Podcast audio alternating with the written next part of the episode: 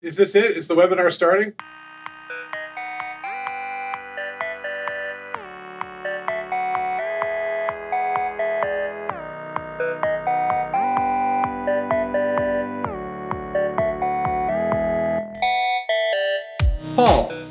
To build the world's best real-time data-driven online mortgage calculator. I got a memo. First of all, I haven't seen you in six months. You just stuck your head into my office. So, I know I didn't expect this to land in my lap either. but wait, can I can I say no? Microservices. We're not oh. seeing enough of them in the organization. You're back. Why are you back asking me about microservices? I don't have. That's not on the roadmap. I, I we're going to do the monolith, and I, I don't. I can't do this. You need to put many little, micro means little, services on this roadmap ASAP. Our beloved CEO has decided that 15 years is long enough to wait between online product catalog refreshes. I know, but we were going to do that in 2022. I have this whole thing set up. I, I can't do that. I, I got to say no to this. We have 60 different CMSs. Seems like a lot. Uh, but yeah, I know. But but again, we're not. CMS is not the focus. I right want now. one CMS to solve No, everything. then you just have 61 CMSs. Why are you doing this to me?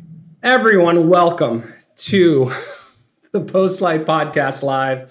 This is based on Catalyst, a white paper we just put out that we're going to tell you a little bit about soon. I am joined by Paul Ford, the CEO of Postlight. Say hi, Paul. Hi. Great. And I am Rich Ziade, president of Postlight. Thank you all for joining us. I don't know how many participants there are because Zoom is just a piece of shit. I'm just going to say No, no, we're not. We're not going to say it. We're just going to live it. So a bit of housekeeping, Paul. Um, so we're we're recording this live event. It will end up on YouTube soon. We might even put it on Daily Motion. I don't know yet. We're going to talk it through. Depends how how dirty it gets. Postlight. Uh, we are both the co-founders of Postlight. Postlight is just an amazing place. We're known for our events. We were really involved in the New York tech scene. We used to throw parties where we would literally have to make people leave because it was getting to be too much. It was just, it was, just, it's great. We will be back there soon, hopefully. Hope everyone is well. Thank you for putting some time aside to join us here. Yes, once once we're all vaccinated, we're going to throw a rager. My God. We're going to give out the ultimate schwag. Schwag? That's true. And you're all going to get a, a laptop. Like, just come to Postlight. That's how much we miss human beings. Tell the people about Postlight, Paul. Rich, I thought you would never ask. Postlight is a, a strategy and services firm. If you don't know us, we are not the biggest company in the world, but we do a lot of very high impact work around product strategy and product delivery inside of very large, very complicated organizations. And the upside is that we know how to get software shipped inside of big things. You might call them bureaucracies, you might call them large matrixed orgs. Regardless, we have a lot of experience that we want to share. Yes. And you are listening to an episode of the Postlight Podcast. Find us on wherever you listen to podcasts. We're funny, we're smart, everything. It's just all in one package, Paul. This is based on a white paper that we put out recently. I, I wrote an early version of this that was dry and just soulless, and then Paul Ford gave it the words that only Paul Ford can give a white paper. It's not as thick as it shows in this image, but the wisdom is It's a little marketing magic there to make that stack of paper. Exactly. So today we're this is going to be the first actually in a four-part series. The Catalyst dot, uh, paper is actually broken up into four sections and today we're going to focus on defining and crafting your mission. So, we started this off by kind of playing out these sort of tricky scenarios of people asking people to do stuff. And, and the thing we want to kind of get across here is that software is not about code. Okay, yeah, software is made up of code, but software is not successful software is as much about people as it is about code. That's really kind of what we're going to talk about today. The things that happen to the software development journey that you can try to avoid and hopefully you'll learn a few things and, and, and take some of our advice and let's face it you're not you're probably not shipping a cool game you're probably not listening to today's live webinar because you're shipping a game What is this game? You're into this game. You wanted to put this in here. This is a cool game this is a game called moving out where you essentially i think you're a, a dwarf like a lizard? a, a lizard and you're just moving you're moving furniture out of a house onto a truck it's really fun the physics are kind of cool it's a, it's good right it's it's fun and and people love to make games right No, and the reason we're showing everyone this is because we're saying you're not doing this. this is really cool. But that's not what you're doing. Exactly, and and and all the fun aspects of making games. And the truth is, a lot of the time, you know, your software efforts start off because of pain and because of trying to overcome where you've been in the past. So I want to talk shift now and talk about legacy. Paul, what do you think of when you think when you hear the word legacy? I mean, obviously, what I think of is incredibly pretentious black and white photographs of people who have nothing to do with our business. That's a good starting point. That's fair. No, but also what I, I'm sorry, it was just too easy. What I do think about is, I mean, you know, here you think about people who have contributed greatly to culture, this wonderful significance of amazing human effort by brilliant people who kind of are, were ahead of their time, right? And then there's our industry. Then there's our version of legacy, right? Right? That's a bad one. Things that are slow, bureaucratic, we have to get off PHP. Nobody ever says let's get on to PHP, which is not fair. The one the one to talk about is the one in the bottom right, where it's slow and full of friction. Why is our software so bad when other people's software is so good?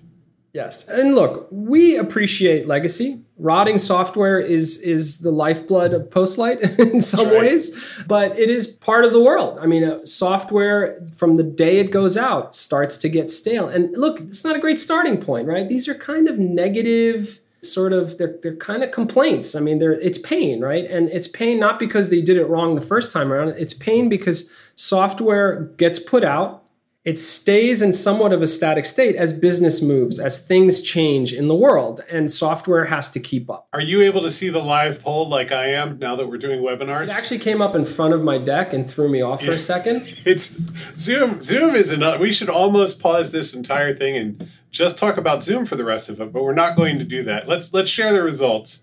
You can see everyone basically feels the same things about their legacy platform. Also, good commitment to that poll. Thank you, team. There's 93 of you, and you got right in there. This is going incredibly well. Paul, I have an I have an obsession with weird robot graphics that try to emphasize that your company knows technology. This is how when you go look at competitors, they love this. They love to put these terrible images. It's the weirdest thing. I don't get it. Why would you create robotic fingers to enter data when you could just use the computer? To take the day. Well, it doesn't matter. Anyway, it's creepy and weird, but it's out there. And I'm bringing this up because I want us to talk about the term digital transformation. Mm, that's just the worst couple of words in the world, right? Like, well, we went through a phase, and, and this is kind of our vibe, right? We kind of rejected it and mocked it, right? We tend to do that initially, and then I came to appreciate sort of what it represents, and what it represents is that you're taking a bigger step. You're taking a bigger leap. This is it's less about the patches and the fixes and the incremental improvements and more about becoming something very very different, right? It's shedding what you were and embracing something more radical, right? I would even argue that the term is actually kind of inaccurate because really what it's talking about is you're asking a business that got very comfortable with old ways of doing things to do something radically different, right?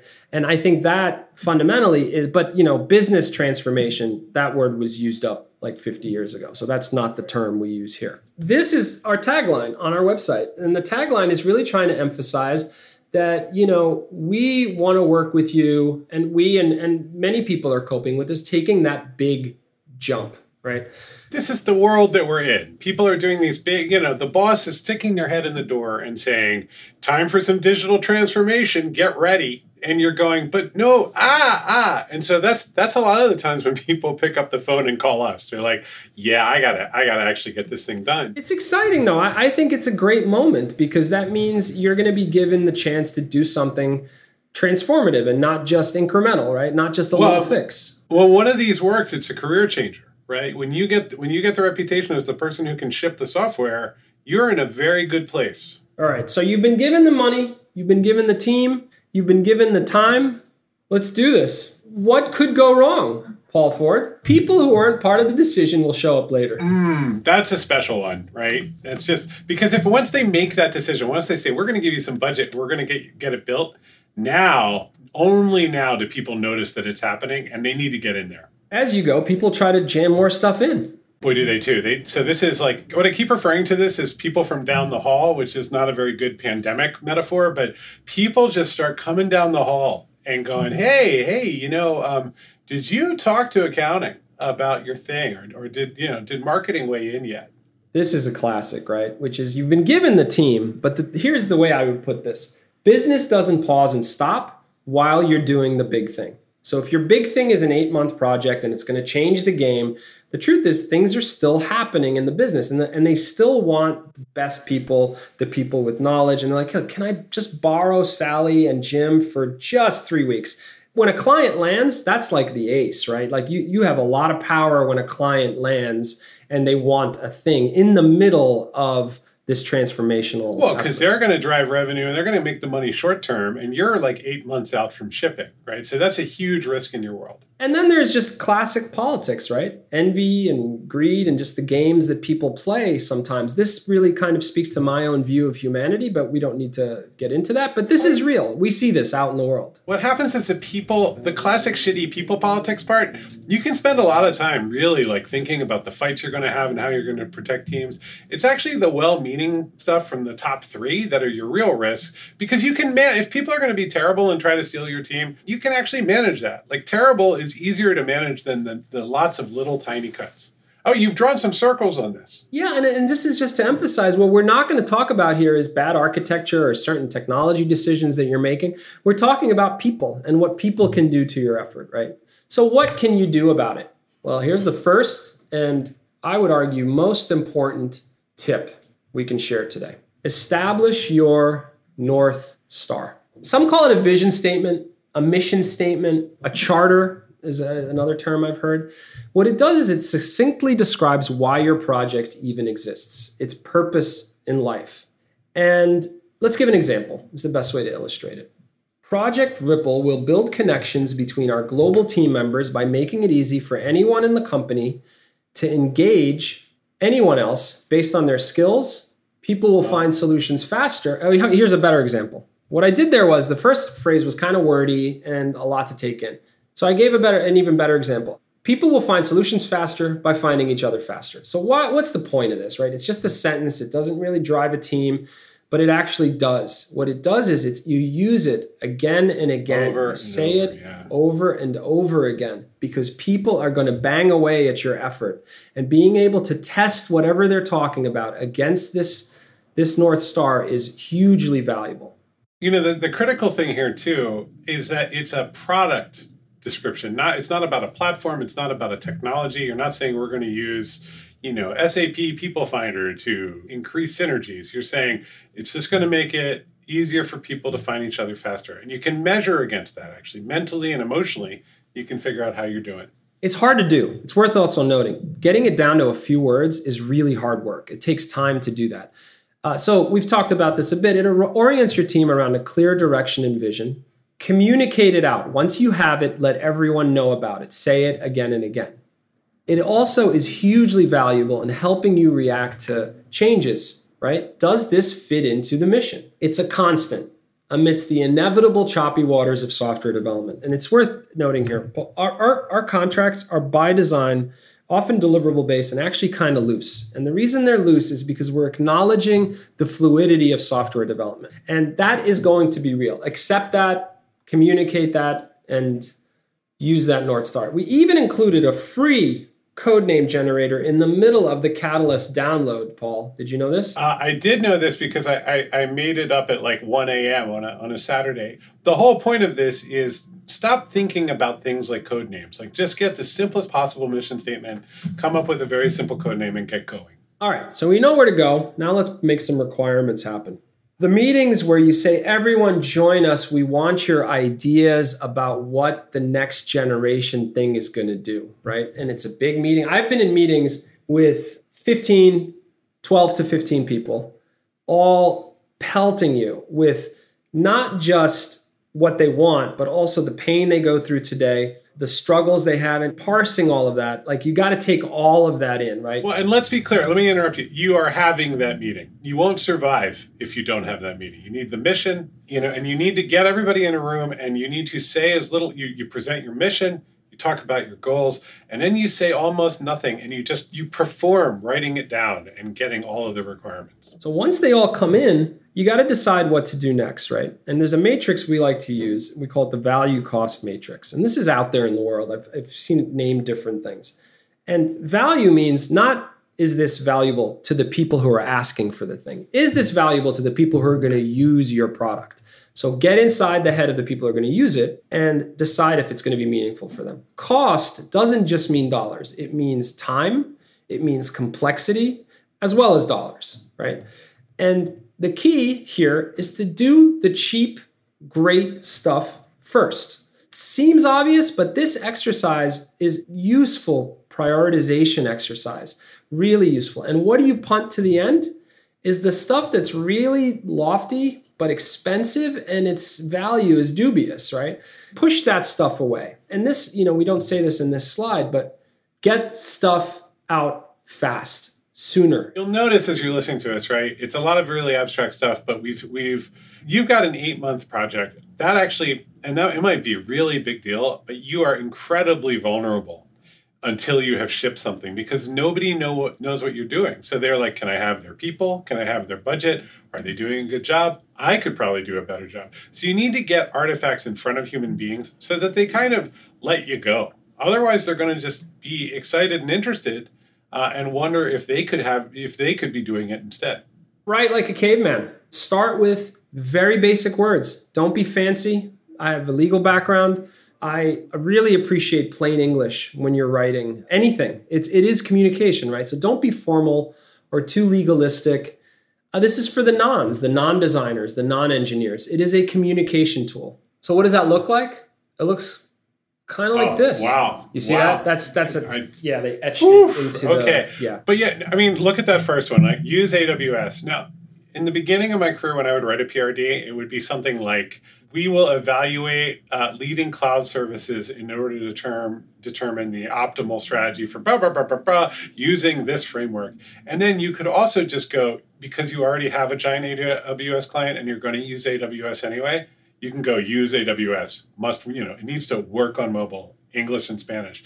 You're not going to present this necessarily, but boy, take the time and get it down to the absolute bare bones rather than trying to create a, a, a sort of legalistic contractual style framework because it doesn't matter. Nobody needs you to write a contract. You need to decide what you're going to do. You could even argue people don't read them. When they get when they get that 8-page seven level oh. nested bullet document. And you know, as we'll see in the next slide, they just start they just start adding their own concerns without even paying too much attention to what's up there. So, you've got a document and you share it. You did the share button and now there are all these little bubbles up in Google Docs with all the little heads and sometimes you can feel the people inside the document. You see cursors and things are moving around. And uh, they're coming at you with all kinds of stuff. That's okay. You made this point earlier in the context of a meeting. Listen to everything, not a lot. For others, being heard is almost as important as getting what you want. Hear people out. They want to know that they've gotten their, their two cents in. So it is important to hear people out. But then here's where this North Star really becomes valuable, right? It, it you can start to test the pushback that you're getting and the way people are expanding. Most people don't really appreciate what is involved to get a thing done, uh, and they'll just ask for the thing, right? So wield that North Star.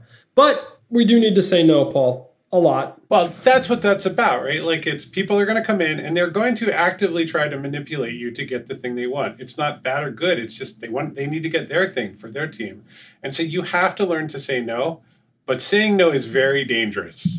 So, what's this guy saying, Rich? He's saying if you do it that way, the whole thing will be under threat. Well, that's good because that's like, oh my God, I, I would love to help you, but you you could blow up the whole world. So don't you know what doesn't work, Paul? Telling people that's an okay idea, but not great. Oh yeah, that doesn't work. no, all is, ideas, all ideas are great. All ideas are wonderful. What works is associating an ask with potential failure. Failure is incredibly persuasive. Avoiding failure is incredibly persuasive. This is a tricky one. This one's hard to pull off because nobody believes you. No, this phase three is a dangerous world. This, phase three doesn't exist for a lot of people, no. right? That's always it's always sad in the project as it's going along, and you're like, oh no, that'll be release two, and then release three shows up before release one is even out. That's when you're just lying. But it's okay. Keep it, going. it is it is it is a tactic. Now here's you know this is re- sometimes you just say no. Uh, look, you've been given a mandate, right? You've been told take us forward. And you've actually been empowered. And you've been empowered but there's this weird paradox because all of a sudden you've got all these customers telling you that their needs are the most important. But you've been empowered. You have been empowered. 90% of people can't say no. It's very hard. And that's how they get you. So one of the moves that really works well as you are you know notice we haven't written a line of code. Somebody says like hey i need this thing to actually i need a live bird to come out of my ipad when I when I use this app. And you're like, don't go, that's terrible. You could never do that. Only a, a like you, you'd have to be broken in some way to even ask that question no matter how ridiculous it is, run to the whiteboard. That's always my advice. Run to the whiteboard and go, how are we going to get you a live bird to fly out of your iPad? And then you scribble and you don't go like, no, that's really dumb after a minute. You actually start to plan it out and you go, the problem is that Apple doesn't support live birds. So that is really going to be tricky for us. We'd have to spend billions and billions of dollars changing physical reality in order to have live birds. I'd love to get it for you, but we can't do it. And they go, well, boy, but you really tried hard to get me my thing right? Yeah, and that is that's key. You're engaging. You're yeah. having a conversation. You're not just flipping people off and saying sorry next time. Always believe before you say no. It's one of the great skills. All right. So the doc is ready. Now we're working. This is sort of peering into some of the future live events that we're going to have, but it's one worth sharing here. Surface early and often. Do not disappear. It is one of the most dangerous things you can do to your effort because when there is quiet and silence and dead air, they fill it with anxiety and doubt. That is inevitable. So over communicate, gather people, the more the better, and share progress. Show the work as it evolves early designs, wireframes, prototypes. Listen to the outsiders, right? Keep listening, even though the ship's kind of sailed. You've already built the stairs in the house you're not going to move them from the east side of the house to the west, but keep listening and tell them what they can expect next. Set expectations going forward. So, surfacing early and often is hugely valuable as an effort is happening. No, but while we're talking, we asked in the poll Have you ever worked on a project that didn't ship?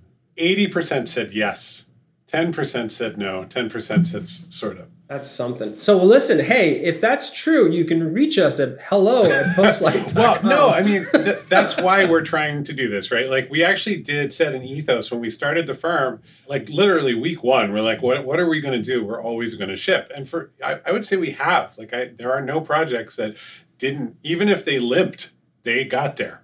And that's a sad moment, right? When you're like, you know what, enough bleeding, kill it. Right, that is a moment you felt it. I felt it. We actually worked on a project before we started Postlight that, that got the big axe, and it's it's heartbreaking. The community's gone. The the work disappears. It's it's awful. It's not how human beings should spend their time. So to recap, Paul, let's take turns, even though we didn't rehearse this. All right. Well, you establish your north star. Reduce the mission behind what you're doing down to a sentence and communicate it a lot do the cheap great stuff first with the focus on getting things in front of in front of people. Don't try to solve the world's problems or build the big platform so everything will go faster later. Even though that might in some ways be the right way to do things make sure that you're getting good optically sound artifacts into the world so that people know that they can stop thinking about you and you're actually doing the work Right, simply, it's communication. The same for the same reason you want to reduce down your North Star mission statement to something that everyone can echo and, and, and digest quickly.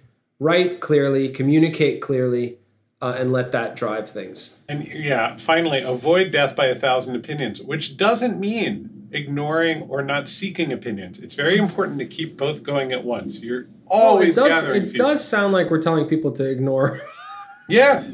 No, no, no. Go, keep getting the opinions. Look, they're valuable. They're the most valuable if the individuals in play are your actual end users, right? Now, that's where a thousand opinions are worth a you know worth a million dollars. Um, there's a lot of other people who want, we're going to want to integrate your system into their world for arbitrary reasons having to do with legacy. Those you just need to capture and, and really care about deeply, but maybe you're not maybe they're not the highest priority. But again, like this is official permission from Postlight to listen, write it down, and then move on. You touched on this a bit in your earlier point. Do the cheap great stuff first. I mean, show up a lot engage a lot, give people updates on progress. When you don't update, it's usually anxiety inducing and people start doubting what's going on. What's going on over there, right? Because they just see the meter running. They just see money getting spent, right? Without seeing output. And software is hard, right? It takes time, but there's always artifacts that you can show early and often. Don't just wait. Don't just wait also for like that meeting 2 months from now with the big boss. You know start start floating things around so that they've all the in a perfect world they've already heard it's going well before the meeting. Yes that's right. So take these tips take them onward. Now we're going to take questions. I'm going to try to figure out how to use zoom to see if there are questions now, we don't have any questions yet, but we did have a remarkable comment from uh, Hi, Matt. At least the robot isn't an overly feminized. Uh, isn't overly feminized. Soldiers in Afghanistan used to say, "We haven't been here for X years. We've been here for one year X times." Seems like a similar point to what happens when people show up later. That's right. It's the eternal recurrence. Every project is always, always starting. All right. So here we have a first question. I'm going to read it, Richard, and then you you respond and I'll, I'll jump in. And we're, we won't say names unless you tell us the name, tell us you want uh, us to say your name out loud. When you move away from the legacy product, what is better? Upgrade bits piece by piece or build a version 2 from scratch with core features and slowly port over functionality over time? That's a great question. Uh, in my experience, I've seen that if you can get people to start to fall in love with the new thing, even though it does a little bit, only a small set of the functionality of the legacy platform, what happens is they start to become advocates for it, right? So you're sort of like saying, hey, come play over here. You know that one task that's so annoying? We solve that first. And we want you to just use this tool because it's going to eliminate hours of your time. It's going to be so much easier. And what happens is people are like, okay, give me more, keep going, right? And now you've effectively recruited a silent army to gain momentum there. I gotta say too, there's when when people have been using legacy whatever and it's sort of 2006 era interface, and you show up with something using a modern widget toolkit that looks like it was created in the last couple of years, they just go bananas. They're like, oh, we could live like this you know, you look at those old interfaces and they look like episodes of Hoarders, right? Like you're just like, ah, and you show them this nice, organized kind of IKEA style app, and almost everything is forgivable after that. Yep, that's right. Got another question. So you start with the great fast stuff. Your velocity is high, Rich. You're running efficient one week sprints, not two weeks, one week. Then the team wants to move to two week sprints to reduce overhead. Overhead. You do it and your velocity goes down because you're now working on the harder stuff. What to do? I mean, i think what to do here means like you know how do i keep my my sort of public profile up when i'm working on really harder problems that are kind of boring? You know that are or not let's say not boring to my team but maybe not that interesting to the the eventual consumers of this product yeah, what I'm hearing is this person's worried about drag, right? Like we were going good, and and I guess I what I would ask back to the to to this person or anyone who's in this situation is why are you changing your process? You're doing good. You're releasing stuff often, but here's the thing: if you release stuff often and you've built and you've banked goodwill, and people are feeling good about you, you now have the confidence of the population to say, uh, guys you can see what we're capable of now. We're going to hold up for a bit because the next bid is a little trickier. So we need more time. It's it's essentially it's like a currency, right? As you get that goodwill, you can then say, "I'll see you in a couple months," because we're going to do the like one of the most like we're going to do search now. So we need time. Give us a minute. And people like, "Yes, of course. Do do your thing."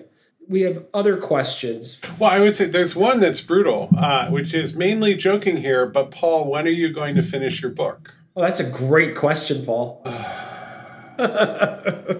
The good news is that we've recently, uh, Postlight as it's grown, it has gotten a structure whereby Rich and I don't have to spend quite as much time on the day to day operations. So, in theory, I could sit down and start working on it anytime. But uh, that I'm just in, I'm in pain now. Now, now that we've said that, I have Um, to tell you, the editor of Paul's publisher um, works in the area, and there's few. There are a few things more awkward than running into him randomly around Postlight.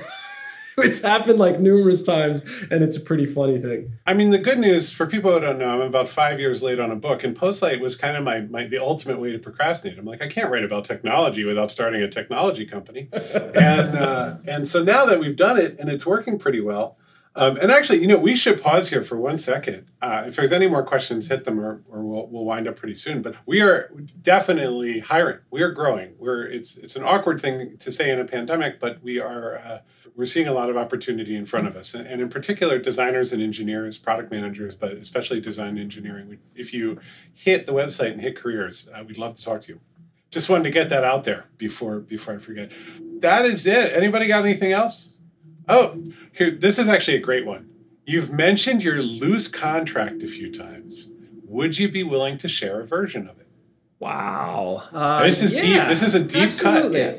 Okay. Uh, email uh, email us uh, asking for the template. Actually, that's an interesting request. Yeah, why not? Yeah, I mean, there's really there. We wouldn't mind other people using it. The critical thing, I would this. I say this a lot, but if you ever start a business, do it with a lawyer because all the things that you think about the law that you're afraid of, or like I'm going to get sued, or I'm going to blah blah blah, blah, or like we have to get everything buttoned down in a contract. If you actually have a lawyer sitting to your left, which is what I do when I'm at Postlight, I sort of joke and refer to Rich as counsel, but counsel tends to go like, yeah, it's fine. Like counsel doesn't care. Counsel's like, yeah, we have to do a good job, or we won't they won't pay us, so we should do a good job. Like it, it's it's actually much more meat and potatoes and simple. Oh, we got a few more questions, so let's let's keep going with our questions. And also, by the way, we we see that you are answering the poll about the webinar. We are totally glad to hear feedback about this, about how it could be more productive. Looks like we're, we're going to be at home until a, a little bit into 2021. So we'll do we're going we're doing more of these, and we'd love we'd actually love and welcome the feedback. Hello at postlight.com is a good way to reach us if you want to go beyond the poll. So, uh, what are some patterns that you see across industries that you don't think others see? That's a light little question. That's an easy one to answer. You see anything, Rich? I have a few ideas. I just find humans screw up consistently across industries and societies and cultures and languages. It's, It's universal. It's kind of universal. You know, uh, the friction often isn't around the technology; it's often around the people. You know, that's that. I, I'm overgeneralizing here, but I, I think people don't pay enough attention to the sort of the social aspects of of delivering something great uh, and and the work that has to be put in. It's I've kind of got- a cop out answer, but uh, No, no, it- it's all good. I've got four trends that I'll throw out because I'm going to thought lead this. One, low code, incredibly simple interfaces for building relatively complex applications. Things like Airtable on the consumer side, databases as APIs on the on the more sort of enterprise side. I think you're going to see a world in which like SAP creates the you know systems for really easily building whole new pieces of software. That's one. I think that climate is becoming a, a huge source of inbound for consulting and technology services firms. I'm seeing more climate inbound overall. Uh, people want to talk about different things they can do around geodata and around sort of optimizing their their sort of larger platforms, and a couple others. We have a few more questions, so we won't have time. But there's a there's a few other things that I think are definitely evolving. It's a it's still a very dynamic space. How do you measure feedback when you're building something on the back end and the mission is sort of are these five teams using your thing happy? this is great. This is life. This is woo. You you live with them. You go. You ha- you have to have friends on all five teams. yeah. I think. Is there anything else? I mean, that's it, right? Like you just. There's a few more uh, questions. Should we answer them real quick? We'll, we'll answer them quick. Thanks for the live event. Great stuff. Absolutely. Praise is so exciting. Don't you love a little praise? Um, can you talk a bit about the challenges of doing the bigger transformations for clients in the current crisis? So, yeah, digital transformation in a pandemic.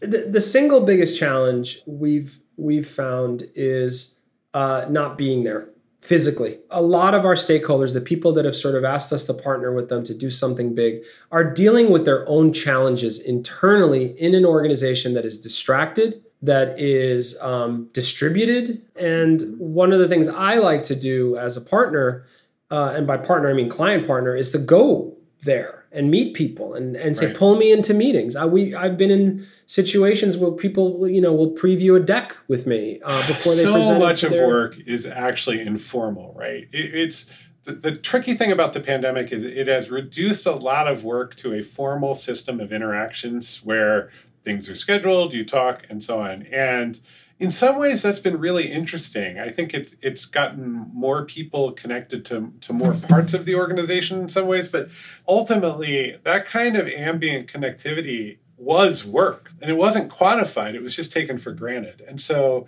they're they're struggling through it as well. Like they're dealing with the same set of challenges and they're not able to they're having trouble building their stuff. What is happening is they're coming to firms like ours and saying, "Okay, we're here. We are going to have to do these three or four digital things.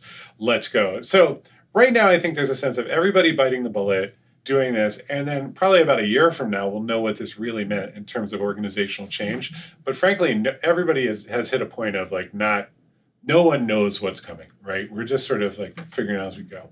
Another one, do these ideas translate culturally to the foreign office? And I think that's, you know, so in terms of our foreign office in Beirut, I think really well, like we have a good, there's, it's through constant communication, right? Like, but if you think about foreign based clients, you know, it's been interesting because I think everyone in the US has been incredibly distracted and, and worried about the pandemic and the federal government and the election, right? So it's it feels like when we talk to people internationally, they're less focused on that because it's not their government, and and they're sort of finding, and also they're not as locked down. A lot of people, depending on where you are on the earth, yeah, that's true.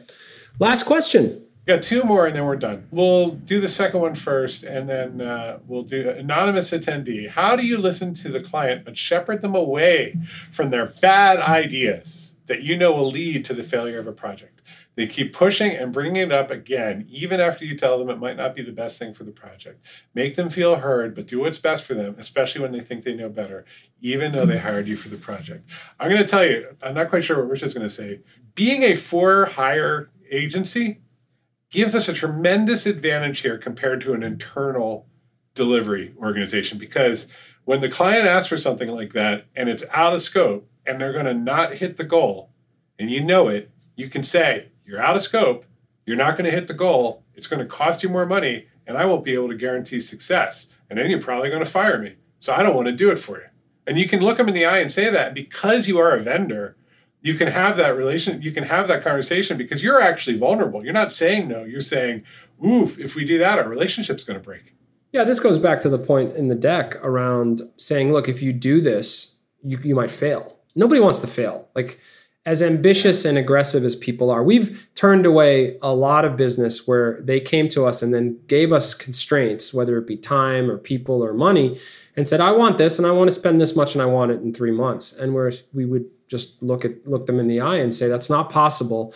And if anyone tells you it is, because you're not going to go with us because we just told you it's not possible. If anyone told you it is, they're going to take you down a bad path, right? And that is incredibly effective to say that, right? Most people hire us to get promoted, right? And so or to build or to build their business because they want to thrive in some other way. I mean, you you call an agency because you need to get to the next step in your career, whether it's your business or it's your inside of a larger org. The last question is a great one to close on. What resources do you all follow for additional learning? You know what's funny is there is no like product managers monthly. There's no, there's nothing like that. So it's a lot of like what the client is thinking about and it's a it's a lot of for me it's a lot of puzzling out the bigger world. So what is happening like someone came someone we're talking to has a lot of business where that is related to the office of the chief risk officer in their consulting practice. And so it's just like now i have to go learn what a chief risk officer is. And then you start to go and you see that there are multiple standards for enterprise chief risk management officering produced by you know industry trade groups. And so it's actually a lot of the things that i end up going and learning are just what ridiculousness the giant corporate world has gotten up to in order to define basic processes and understanding that because ultimately we're going to have to build something that works inside of that world. And it's the same if it's finance or an ngo or you know case management for healthcare like all all of those things. You just have to go into their world of ridiculous standardization that's where most of my reading happens What you're saying is go and understand their world and feel their pain and learn about what they worry about, right? And learn about what their anxieties are. And that's a that's a big part of this. And you don't hear that kind of talk when it comes to like, oh, this is going to help your software succeed. It's just No. it's not your typical uh, software stuff, right? You know what I love is when you hit the Wikipedia page for the discipline and you see that like five different warring groups have tried to like enter, um, risk management. Actually, if you go, it's like clear that the enterprise risk management people versus the ISO risk management people, they're at war. They have been wrestling. That that sounds incredibly riveting. I got to tell you, that sounds just so damn exciting. I I know. I don't talk about this very much. I'm, I'm actually pretty excited just to have an opportunity to say it out loud. This was a lot of fun, Paul. I like talking to you. We don't talk to each other enough all day long, so it's, really great get to, talk to you. It's usually only six hours a day, and we got a whole seven, so that's pretty exciting. um, you've been a great audience, and we really appreciate the feedback. We welcome all the feedback that you, you'd want to leave us. We're, like I said, we're going to do more of these, and even once we're back in the office, we'll do more of them. I, it's nice to connect more broadly. So, but yeah, anything anybody needs, we're always here. We really are. We like to hear, and thank you for coming to our webinar. We're going to do more of them. Reach out, hello at postlight.com. Check out the podcast. Stay safe, everyone. Thank Yeah, you. Stay safe. and Take we'll- care. We'll see you in the office when we can, and we'll see you back here soon. Thank you.